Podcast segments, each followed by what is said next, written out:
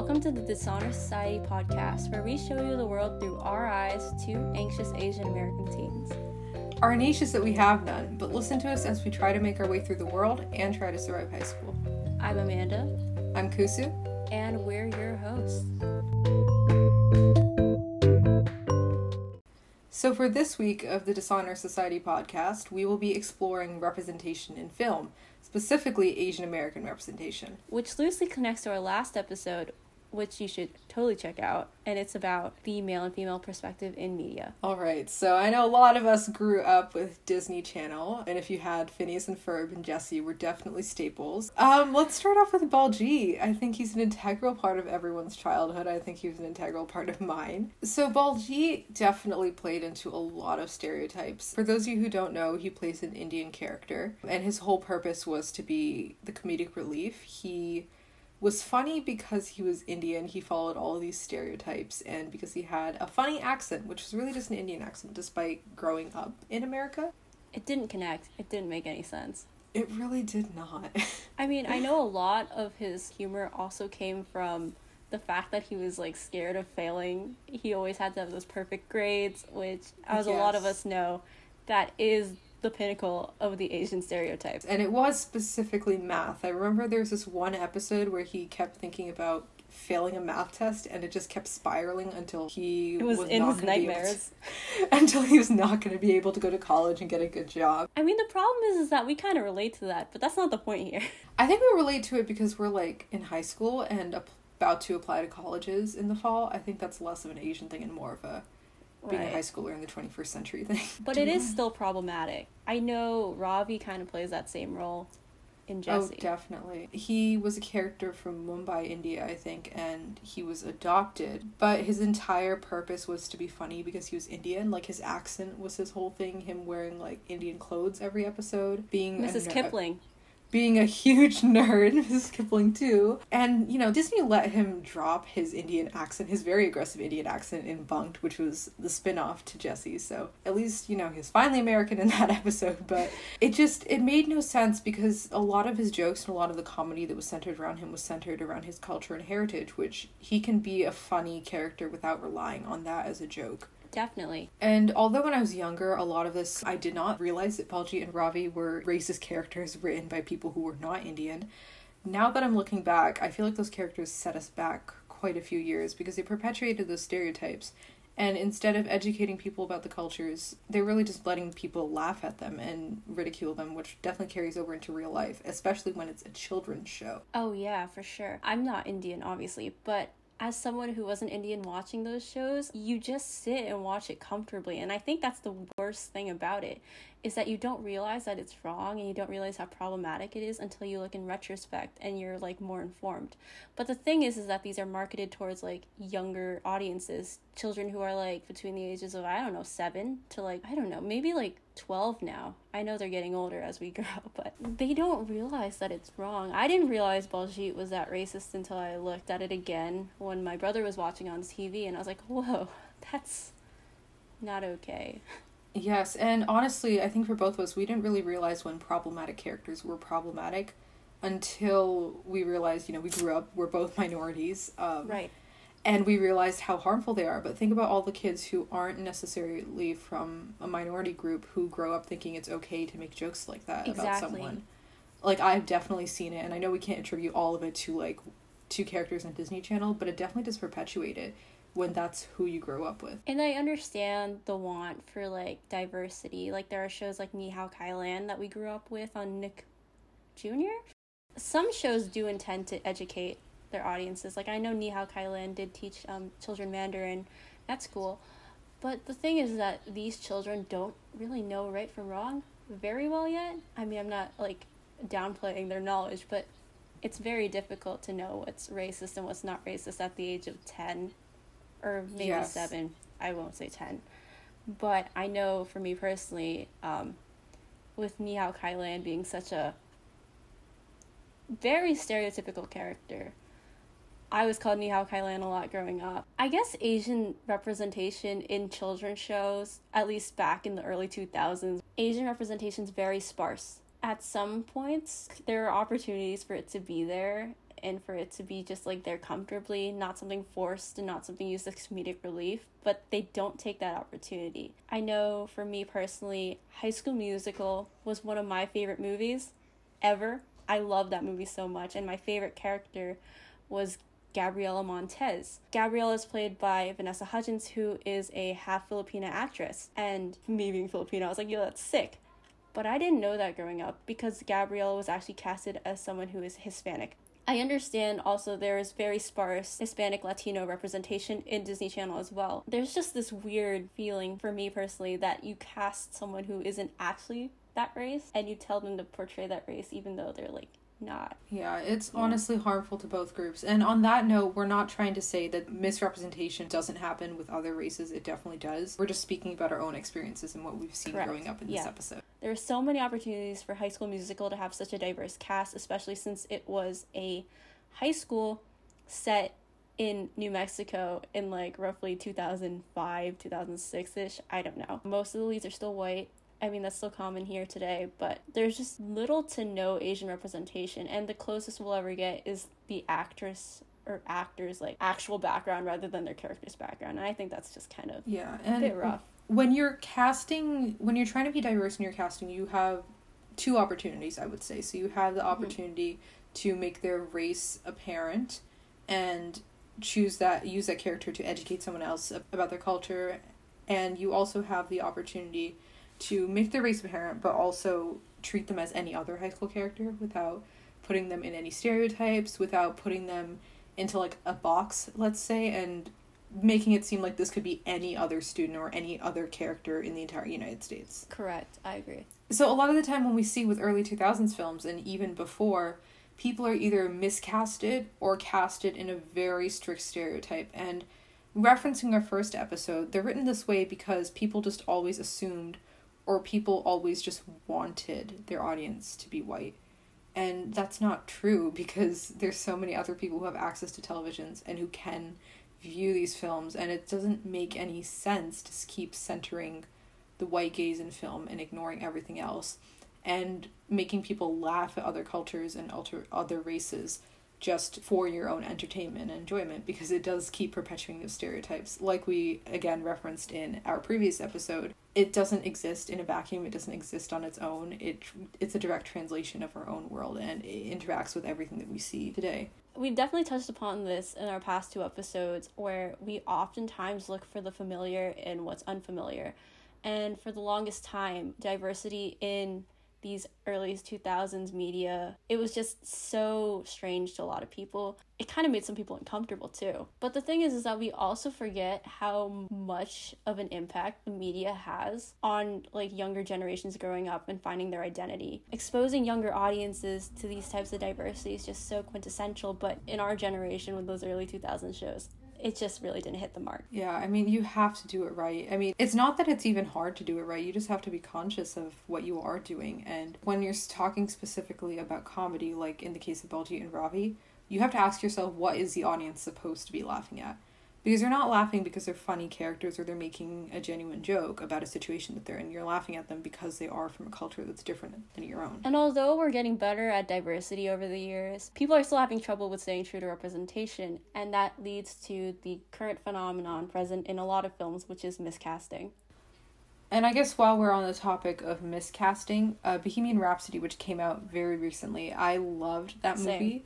Um, it, it was basically about the life of Freddie Mercury, who, although he did distance himself from his culture in order to follow his career in music early on, he is an Indian man. I mean, in the movie, what happened was Rami Malek was cast as Freddie Mercury, and although I love Rami Malek, he was in Night at the Museum, one of my favorite characters. He is not Indian, and he was cast as Freddie Mercury. There's an issue there, because I don't want to fault Rami Malek for it, because I do definitely think it's more of a casting director thing.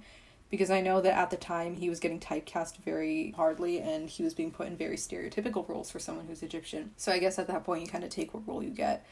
But the casting director, that they did not see a difference in two people who are from completely different continents. Right. As long as the skin tone is similar, I guess it's okay. Which isn't great, because we already have so little representation of people who are portrayed in a healthy way where they're not like the butt of the joke. He's a successful person who was successful in something outside of a STEM field. Yeah. And he's not ridiculed for his culture. I mean, they could have gotten the casting right with that. And I understand that there's a lot of pressure with casting someone to play Freddie Mercury, who's such a strong, pivotal character in our society. He is just one of the most well-known artists, I'd argue, in the music industry, someone who's been a long-time fan, and also just such a strong, pivotal character in culture in general. He's definitely brought a lot of issues to a lot of people's attention. But the thing is, casting a more well-established actor like Malik is seems like a no-brainer. But the thing is, is that it's such a good opportunity taken away from a lot of Indian actors who are lesser established and could have had that breakout role as Freddie Mercury, but it was taken away from them, mm-hmm. though it's not Rami Malek's fault at all. Yes, and there's a difference between, like, being, you know, handed an opportunity versus working for it. And what we mean to say is that there are a lot of great actors and actresses from minority groups, and they're very talented in their field.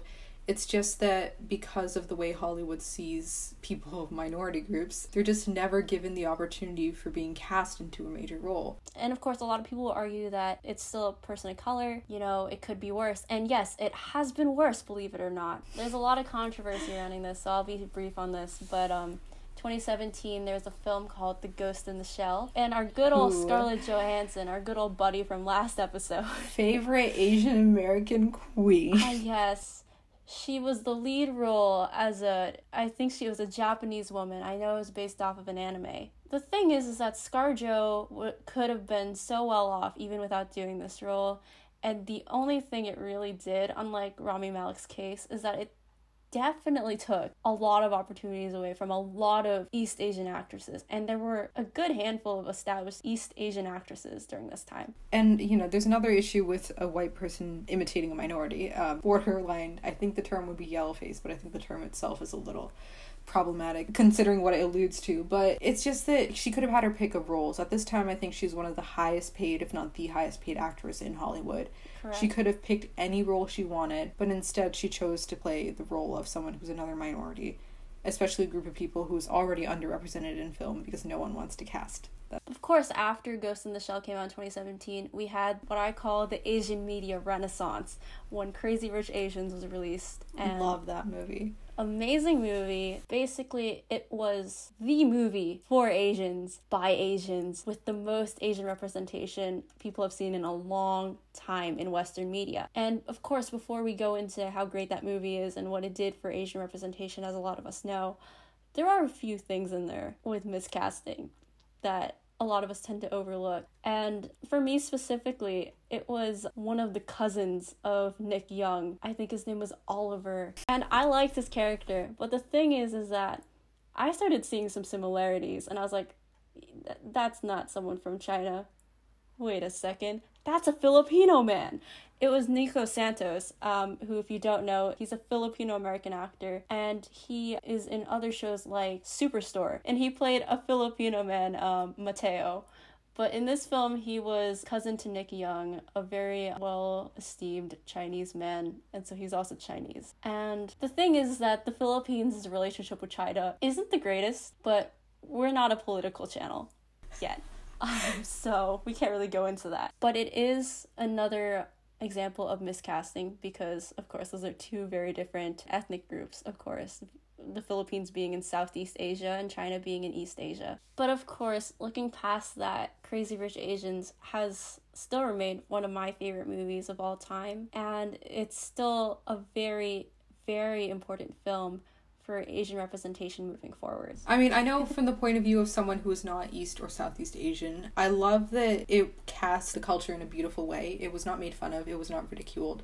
Like, it was a normal, respectable movie. There's nothing to be mocked about it. And first of all, the set design, which isn't necessarily related to representation, yes. but the set design was so gorgeous. And they had representation in all levels of the film. It is not just surface level representation like some other... Even behind the scenes. Yes, like uh, people who were in production, uh, people who were like in high up, like producer, directors roles, they were Asian. Like, it was a movie made for Asian people.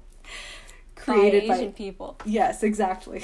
It was definitely just this rebirth of opportunity for a lot of the Asian American community. And what really struck me about that movie, it being marketed as a rom-com, it also had a lot of commentary behind it.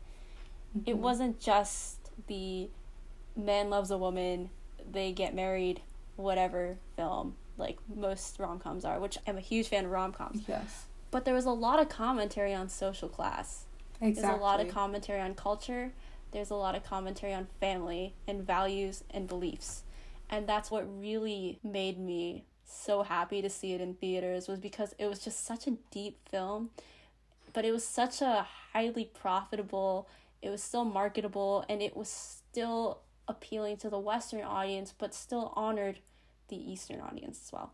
Yes, and another one of those things is that it just proves that if Hollywood had thought about Asian representation, because a lot of the time Hollywood would always say it's not profitable to cast Asian people in major roles, when Crazy Rich Asians defied that. It did so well in the box office. It was such a popular movie. The books did really well too. Like, it's really just showing that you're not casting Asian people because you want to be racist. Like, there's no real way around it.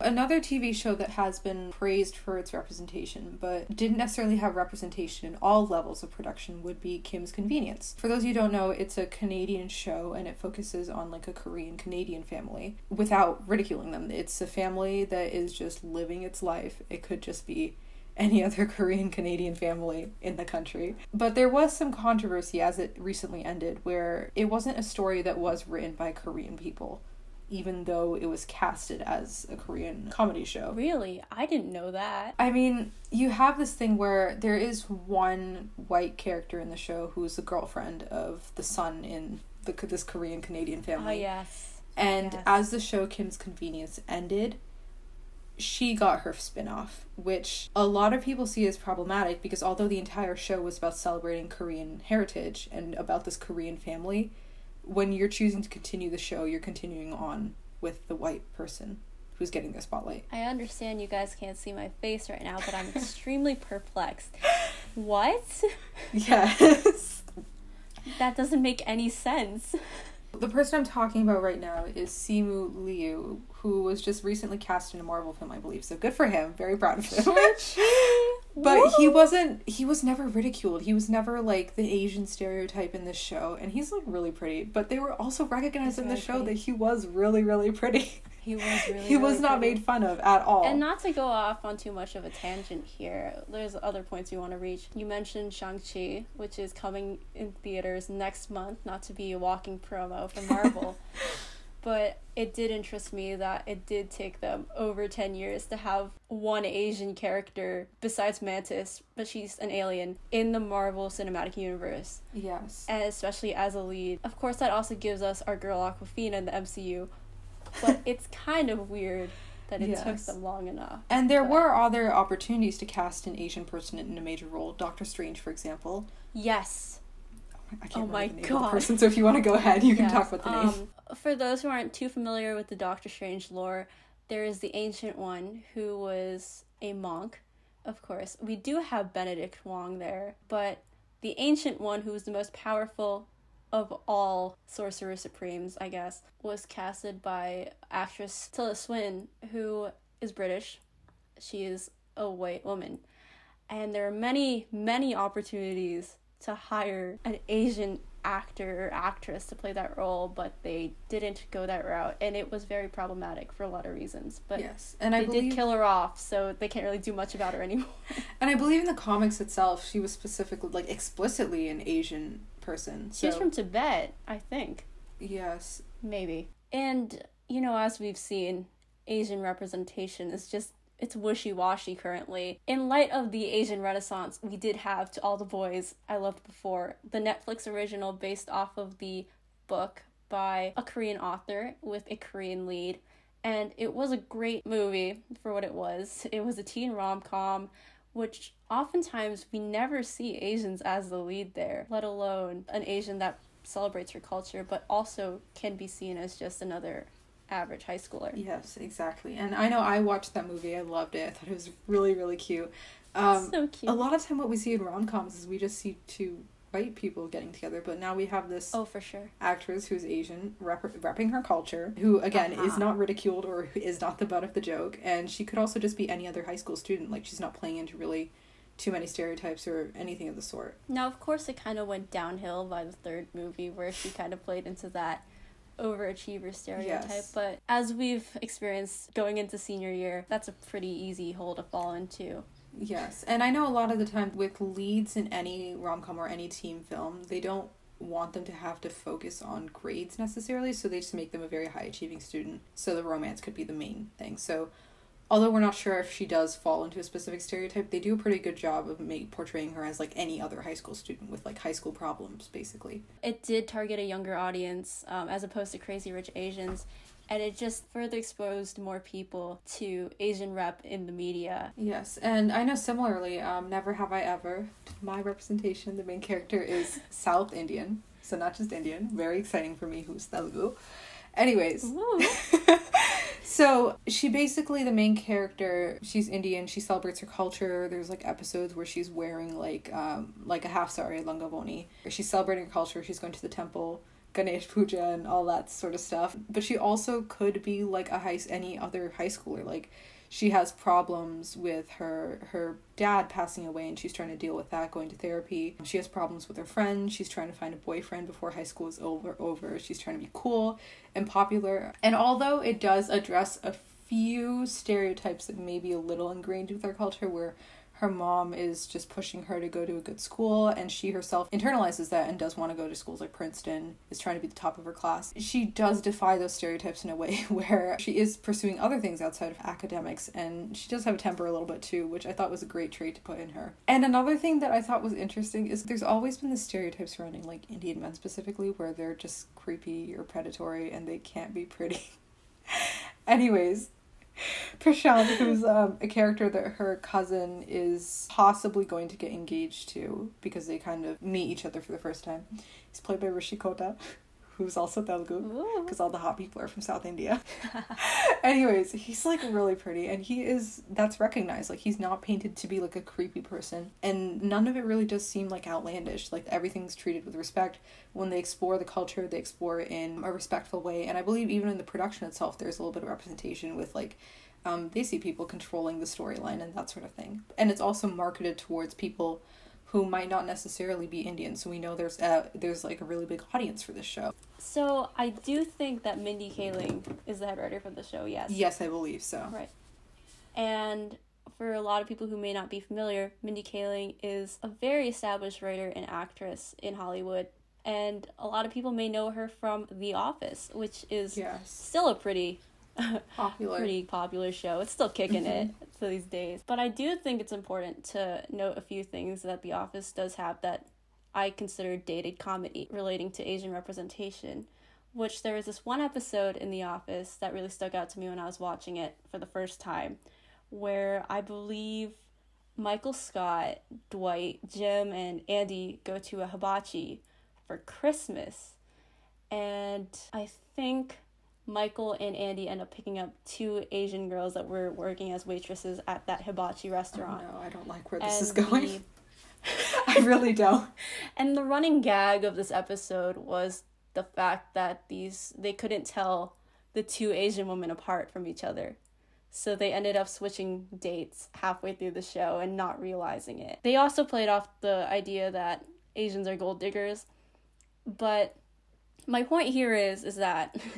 yes, these are two very prominent things, and these are things that a lot of Asian Americans still deal with today, and it's kind of ridiculous. Yes. But the thing is, is that these popular shows like The Office, which is one of my favorite shows, by the way, I'm not here to hate on it at all. They have such a strong influence on all generations, and it's clearly not going away anytime sooner, but we do have to recognize where we can draw the line with this comedy, and we should be able to acknowledge that a lot of comedy and these older shows are dated, and that these stereotypes that are used as gags are very offensive today. Yes. And we should just learn to be a bit more sensitive with what we consume in media. And I don't know if it's just me, but whenever I see a stereotype written out to ridicule someone, it's just, it feels like lazy writing. I mean, it is definitely it racist too, but it's also, you're relying on this as such a heavy crutch and expecting people to find it funny. But specifically racist people to find it funny. It's not even that, it's just that you were writing specifically for racist people. And it's kind of like going back twenty minutes ago where we're talking about Baljeet and Ravi. Mm-hmm.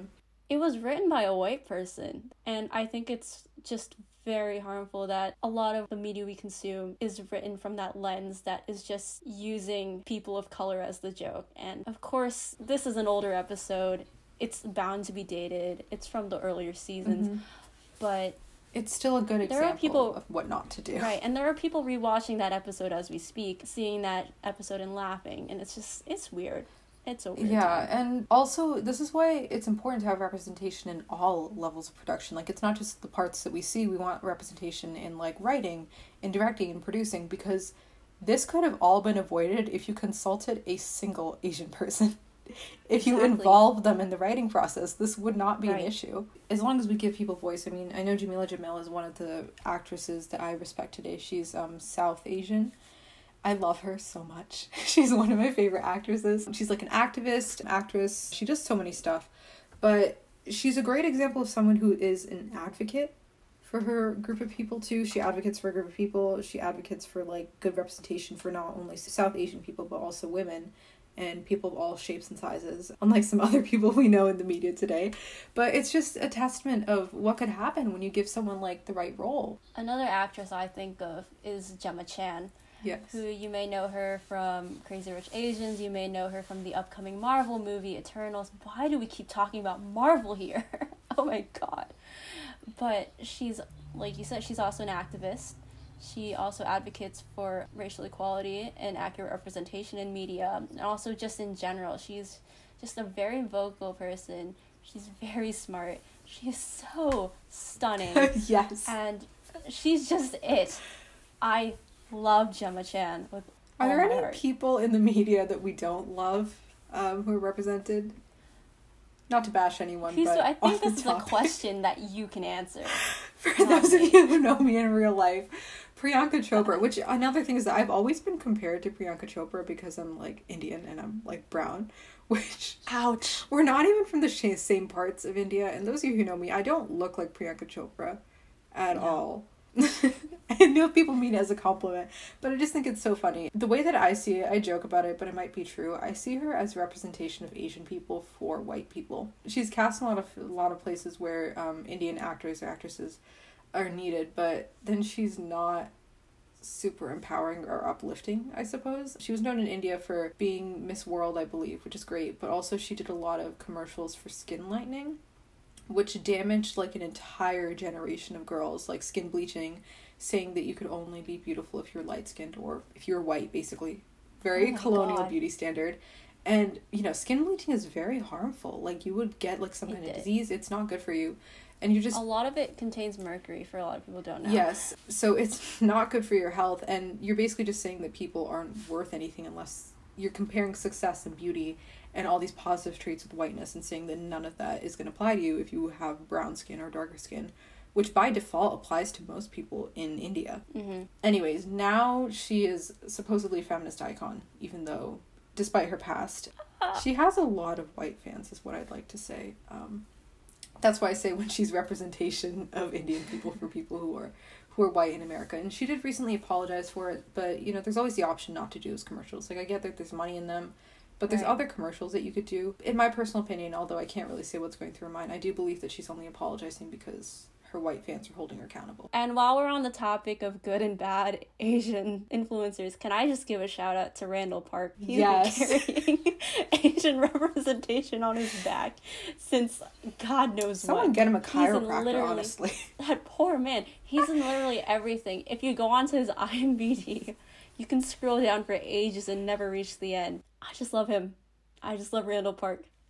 That's out of my system. I mean, I know someone who I really love for her defense of the Asian American community and statements on, like, the way women are portrayed in film, Lucy Liu, who a lot of you might know from her iconic roles in Charlie Angel, in Kill Bill, and a lot of other early two thousands films. The Tinkerbell movie. Yes. She's in Kung Fu Panda too, I believe. Oh yeah, she's Viper. Yes, I love Viper. She's one of my favorite characters. Anyways, um, she spoke a lot about the way that Asian women specifically are portrayed, and the term she used was about being a dragon lady a lot of the time, or being a very stereotyped and very sexualized Asian American stereotype in film. And she's found success apart from those stereotypes, which shows that you don't have to be portrayed in those stereotypes, and you don't have to write in those stereotypes to write a good character. She's in Why Women Kill right now, which is a pretty successful show. Plays a great character. A couple great characters, actually. But I know specifically what she said is that a stereotype, and I'm quoting here, A stereotype is difficult to relate to because it's an often false, surface-level thing that doesn't actually speak to the core of who a person is. This is precisely why creating an Asian character who is a reverse stereotype is not going to resonate either. The opposite of a stereotype isn't representation. It's simply a warped reflection of the stereotype itself and can cause its own form of harm to the people it claims to be representing. I definitely agree with her statement. It's definitely something that when you hear it, it feels like a slap in the face, but at the same time, it feels like the truth that needed to be said a long time ago.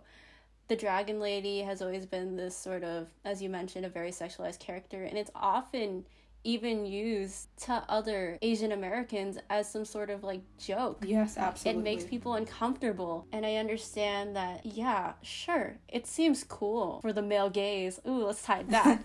But it's a very harmful stereotype. Exactly. And it's something that can be used to hurt other people. And I've even seen it used against minors sometimes, oh, Asian American exactly. minors, and it's just really disgusting. It's, it's it has so many layers in it, but it's just all bad. I mean, for context, we're recording this episode August twenty twenty-one, and recently, mm-hmm. I mean, recently it's come to light, even though it's been happening for a very long time. Anti-Asian hate, especially a lot of it relating to the sexualization of Asian American women. And it's just really a tribute to the idea that none of this exists in a vacuum. You're really just perpetuating all these stereotypes that has real-life consequences where people who exist in real life are being harmed actively. And it's not even like it's just in social media. It's just, it's not like something that's so distant. I know I've heard a lot of personal stories from people I know that, that have so gone awful. Through this, especially this Dragon Lady stereotype. And I think one of the only ways we could really combat this is allowing actual Asian Americans to tell their own stories. Exactly. It's another one of those things where story is not really created just for white people, but it's created for men too, and then everyone else seems to validate it. We've just talked about so many instances of great and positive Asian American representation, and it shows that it's possible. These films and these T V shows are profitable. They are drawing in a lot of money and drawing in a very big audience, and they don't have to fall into the stereotypes and very lazy writing where you're creating real-life harm just to make a quick buck. Oftentimes we complain about the fact that a lot of Asian Americans are too afraid to speak up, but that's never been the case. It's just the fact that a lot of us aren't ready to listen. Exactly. And I guess to end on a lighter note, this episode kind of started off talking about how the importance of the media we consume when we are younger has an impact on the way we view the world. And something that really just made me feel really great inside, other than Crazy Rich Asians, was the most recent season of my childhood favorite show, Blue's Clues, which um, for the longest time, we had the classic Steve, we had Joe. The people who haven't seen Blue's Clues are like, what are you saying? But she's a fan. I promise I'm going somewhere with this. The most recent installment of Blue's Clues is led by a Filipino actor, and his name is Joshua De La Cruz. You might know him from the musical Aladdin. You might know him on Broadway. You might just know him because you watched Blue's Clues at one point, like I did. But what really excited me about this, you know, it's obviously Asian representation at its finest. But the thing is, is that not only are we still having the same classic Blue's Clues that we've grown up with, with the classic songs like We Just Got a Letter, we just, sorry. We also get some episodes where he talks about Filipino culture in mainstream media.